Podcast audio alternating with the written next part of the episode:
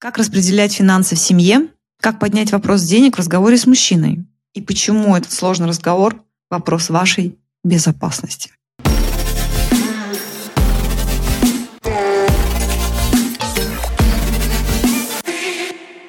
Меня зовут Анна Шахова, я кандидат физических наук и сертифицированный коуч. Свое образование я использую для того, чтобы помогать женщинам жить счастливую жизнь, не уступая никому свою заслуженную роль главной героини. Здравствуйте, дорогие мои! Сегодня будем говорить с вами о очень чувствительной, эм, даже иногда порой запретной теме, как финансы, семейный бюджет. Для многих она является, я бы сказала, болезненной. И сегодня мы поговорим, почему так происходит. Особенно болезненный и чувствительный он является для женщин. В сторис я попросила своих э, подписчиц написать вопросы, которые их больше всего интересуют, и их несколько. Это, например, как распределить бюджет в принципе в семье, или как не испытывать чувство долга, если, например, ты тратишь э, больше, чем твой партнер, или нужно ли делить 50 на 50 все в семье, или деньги должны быть общими, или у каждого свои. Обсудим сегодня все эти вопросы и многие другие. Поехали! Есть ли гарантированный рецепт распределения бюджета? Гарантированно, имеется в виду, что он подходит абсолютно всем, Наверное, нет. Но есть универсальный совет и распределение семейного бюджета, который подходит 95% населения, я бы так сказала, или 95% семей. Какой же это бюджет?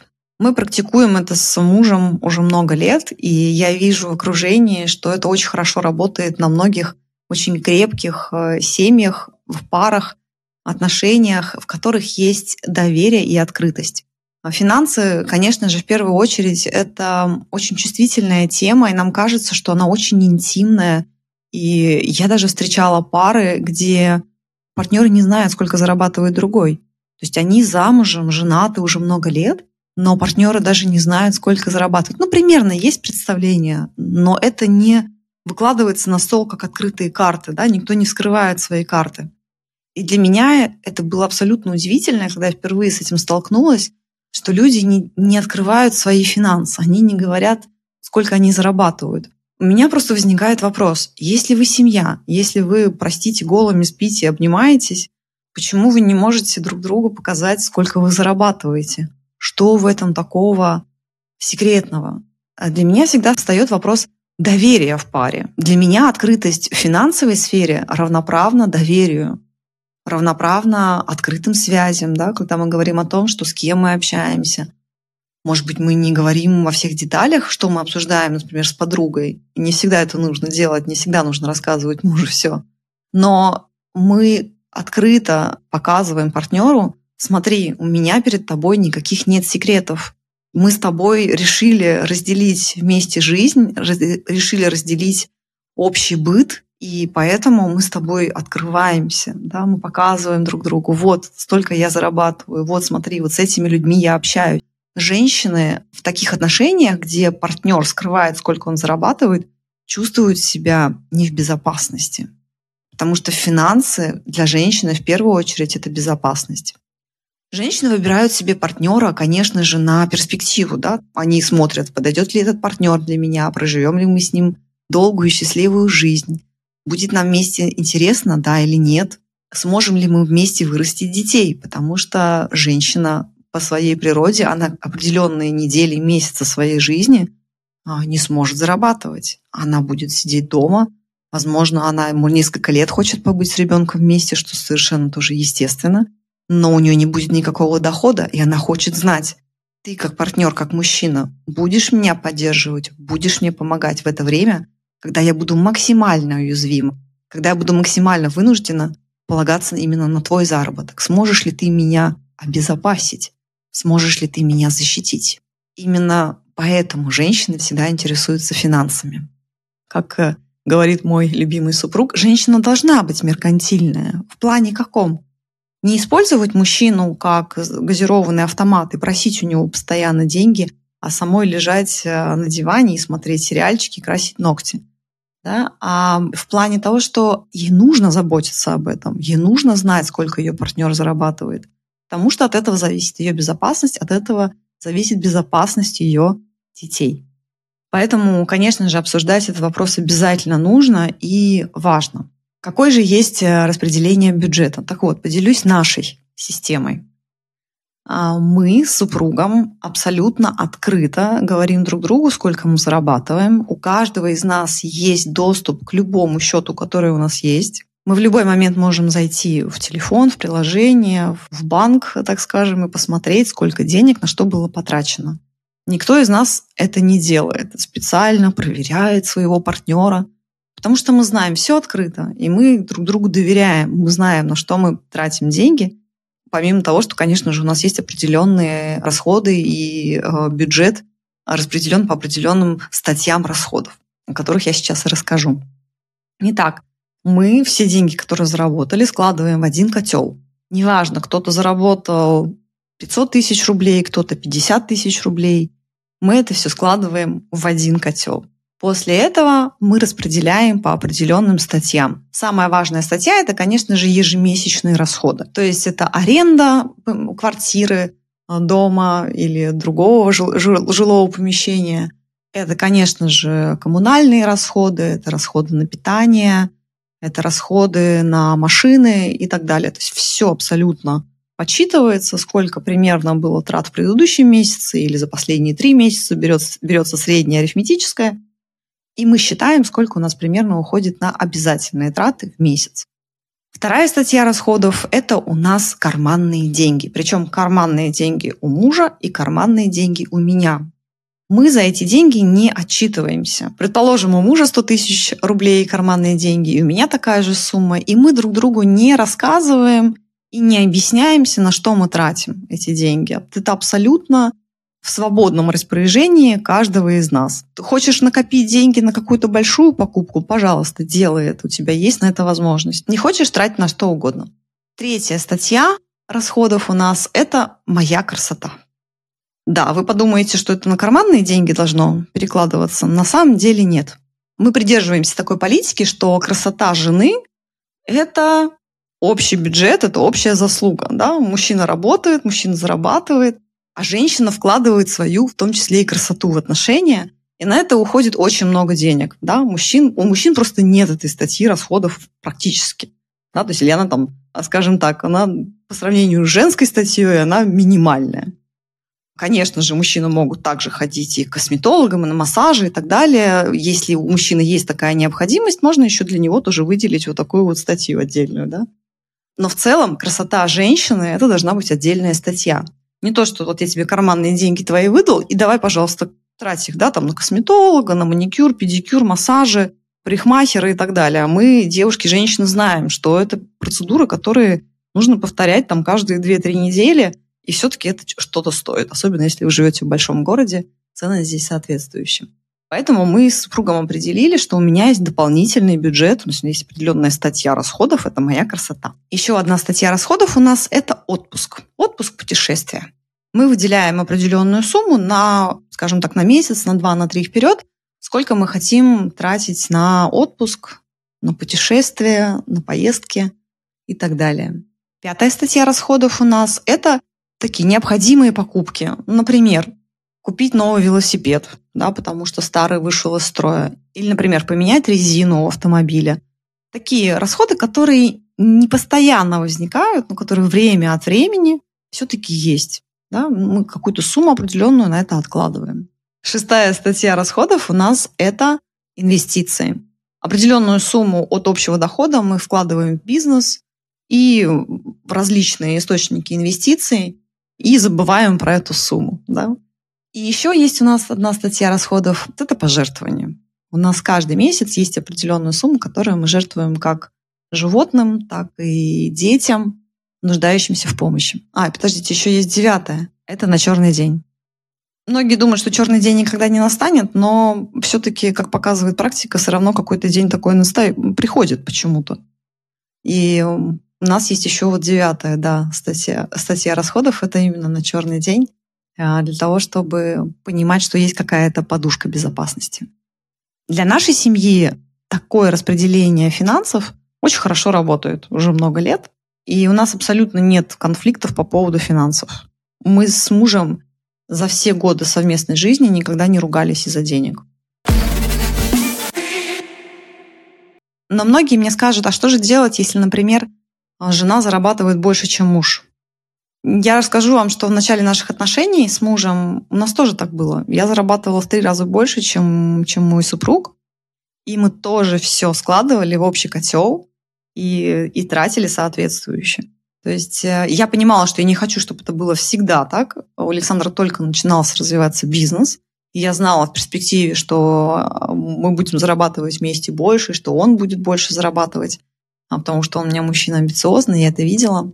Но так как мы с ним договорились еще до замужества, что у нас будет именно так, поэтому я не чувствовала себя ущемленной, и не чувствовала себя, как будто меня обижают. Я понимала, что это временно. Конечно, если мужчина в течение 10 лет зарабатывает в разы меньше, чем женщина, скажем, там в 10 раз, например, и он просто довольствуется тем, что женщина много работает, а он просто не хочет никуда развиваться, конечно же, это большой вопрос к мужчине. Да? То есть, э, видимо, он не амбициозный, видимо, он не хочет больше зарабатывать. Что нужно? Нужен пинок. Да? Мужчина ничего не меняет, пока это работает. Известный мужской принцип. Поэтому нужен определенный пинок. То есть либо сказать, все, давай, дорогой, я терплю еще три месяца, и мы что-то меняем, либо мы расходимся. Да? То есть вы должны для себя очень четко понимать и понять, с чем вы готовы смириться. Каждая женщина должна понимать, где ее границы, в том числе а, в сфере финансов. И вот вы спросите, когда же нужно поднимать этот вопрос о финансах? Когда нужно обсуждать, как распределять бюджет в отношениях? на каком этапе отношений это происходит. Я рекомендую вам обсудить это с мужчиной где-то через полгода отношений, когда вот вы уже сказали друг другу, да, мы с тобой встречаемся, и больше никаких у нас нет отношений на стороне, да, мы не выбираем других партнеров, вот тогда можно уже обсудить вопрос финансов.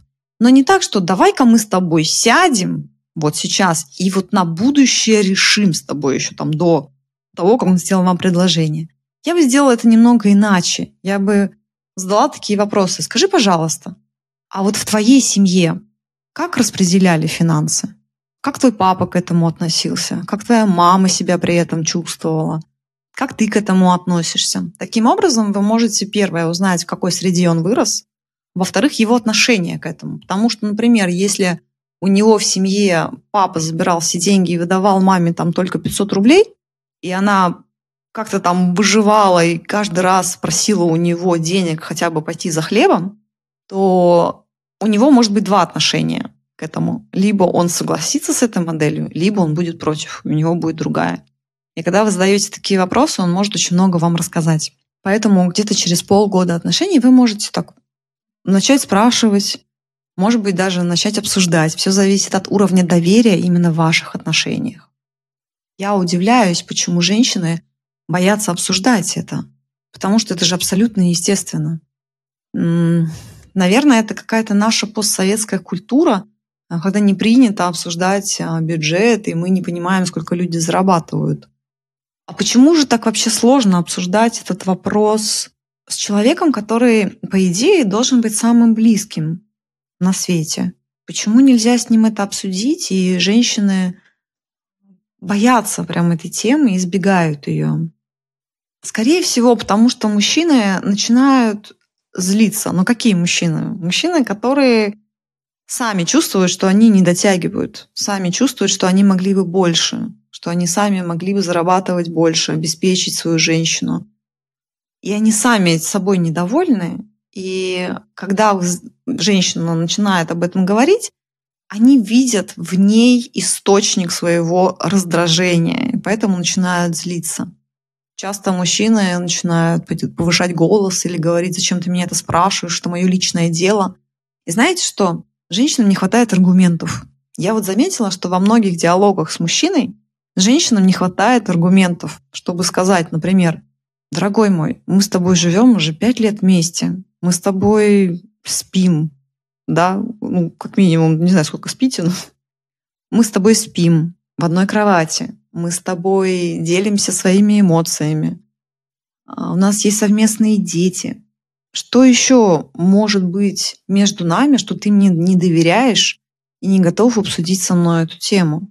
Можно сказать по-другому. Можно использовать «я» сообщение, например, говорить «я чувствую страх, я чувствую беспокойство, когда не знаю, сколько ты зарабатываешь, и когда у нас нет четкого с тобой бюджета. Я бы хотела, чтобы мы с тобой разработали свою модель распределения финансов в семье. Как ты к этому относишься? И если вот он уже готов обсуждать, тогда можно рассмотреть разную точку зрения. Тогда он уже готов к диалогу. Тогда можно сказать, слушай, а я вот слышала, что можно было бы сделать вот так. Как ты к этому относишься? Давай попробуем.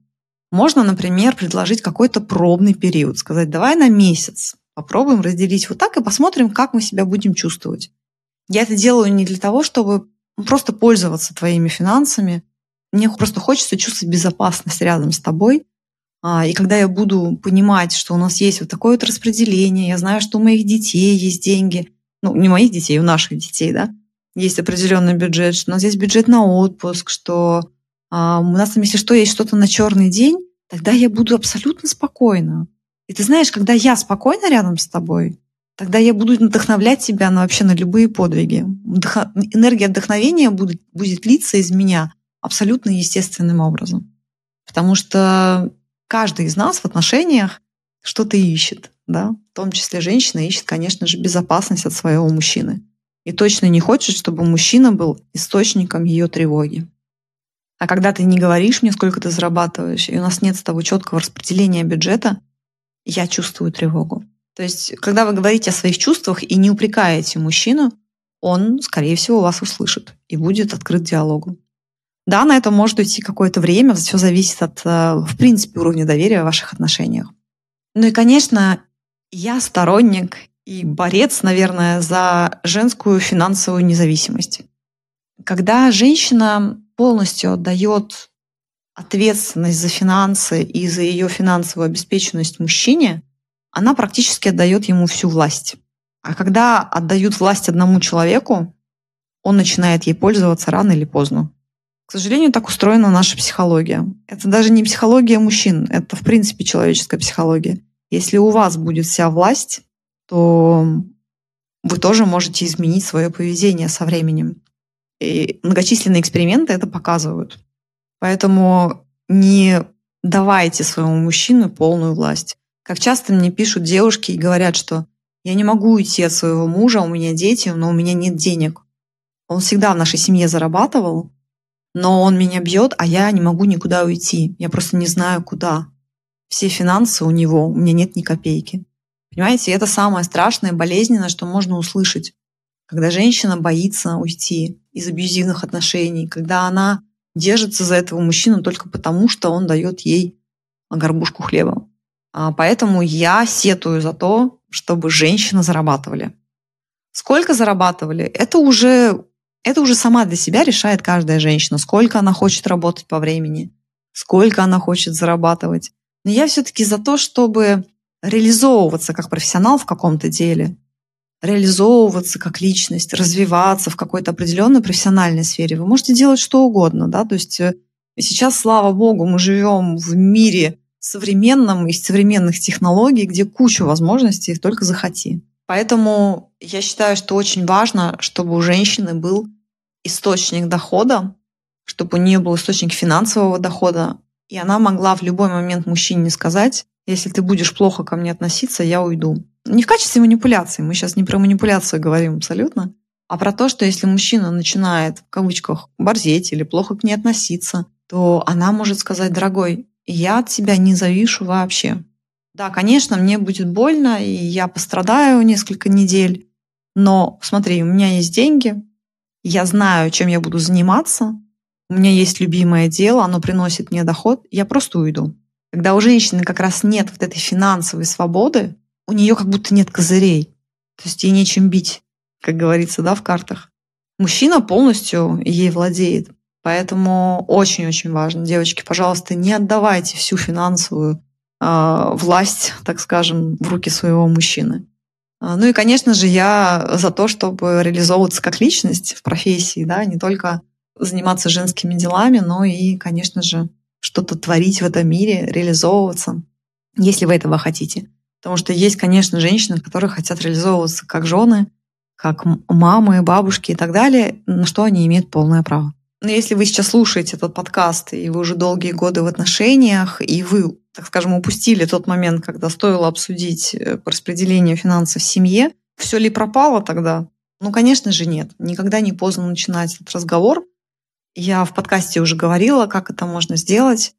Потихонечку исходите из своих чувств, говорите в «я» сообщении, приглашайте своего партнера к диалогу, и еще, конечно же, когда вы хотите в чем-то убедить своего партнера, неважно в чем, вам нужно приводить аргументы, почему для него это выгодно. Мы часто забываем об этом, что это же должно быть выгодно всем.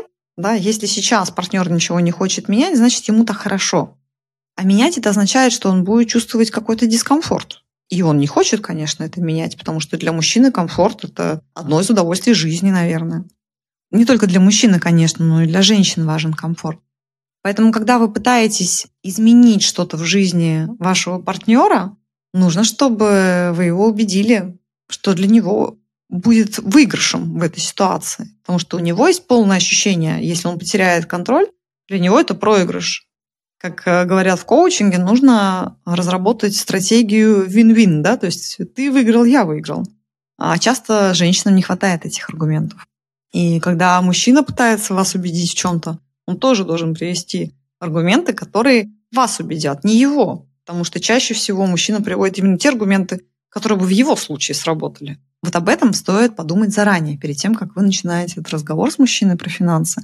Стоит подумать, а что вы ему предъявите, в кавычках, да, что вы ему такого интересного расскажете, зачем ему менять систему, которая работает уже несколько лет. Хочу еще сказать про систему 50 на 50. Есть такие пары, и даже в моем окружении есть такие пары, которые все делят 50 на 50.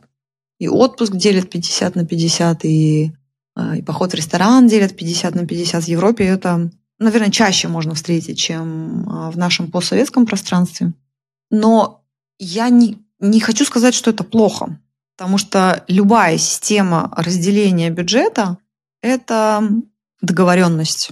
Я считаю, что в отношениях, особенно если это длительные отношения, если отношения на много лет вперед, вам обязательно нужно обсудить, в какой системе вы будете жить, да, какие ценности у вашей семьи, какие цели, какие принципы вы применяете, какие, как вы распределяете финансы, как вы взаимодействуете с другими людьми. Да? То есть это все нужно обсудить еще на берегу в идеале.